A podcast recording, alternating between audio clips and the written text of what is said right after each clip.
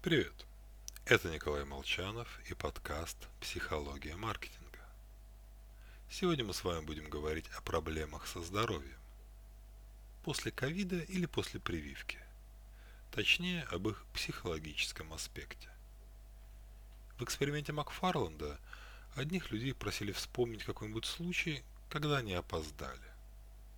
Других – наиболее кошмарный случай, тоже связан с опозданиями. Однако и те, и те вспомнили опоздание с самыми тяжелыми последствиями. Потому что первыми на ум приходят не распространенные, а наиболее эмоционально насыщенные события. И если эти события редки, да еще и следуют друг за другом, мы склонны связывать их между собой. Например, я сделал две прививки спутником. Поставил бы третью, но вчера, увы, опять заболел ковидом. Однако тревогу антипрививочников я знаю и понимаю, как в гражданскую войну граница пролегла внутри моей семьи. В общем, прививка – важный для меня момент прошедшего года. Равно как и неожиданно появившиеся проблемы с сердцем. Так вот, я сомневаюсь в существовании чипов от Билла Гейтса. Смотря на ряхи наших чиновников, я в жизни не поверю, что они озабочены судьбами человечества на тысячу лет вперед и состоят в каком-то тайном правительстве.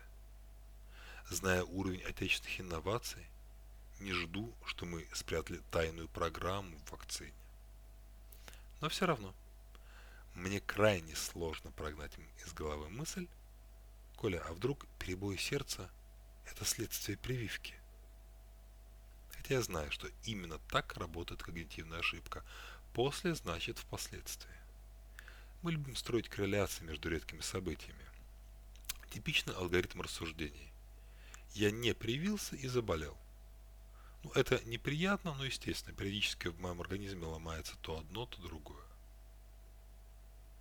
Привился или не привился, но мое здоровье в порядке.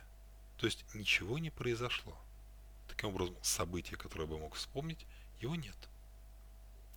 А вот если я привился и заболел какой-то новой болезнью, это два редких случая. Их я запомню очень хорошо. Мой мозг легко выдает информацию о болезни после прививки. Это первое, что приходит на ум. И именно поэтому мне начинает казаться, что эти два события связаны. С вами был Николай Молчанов и подкаст «Психология маркетинга».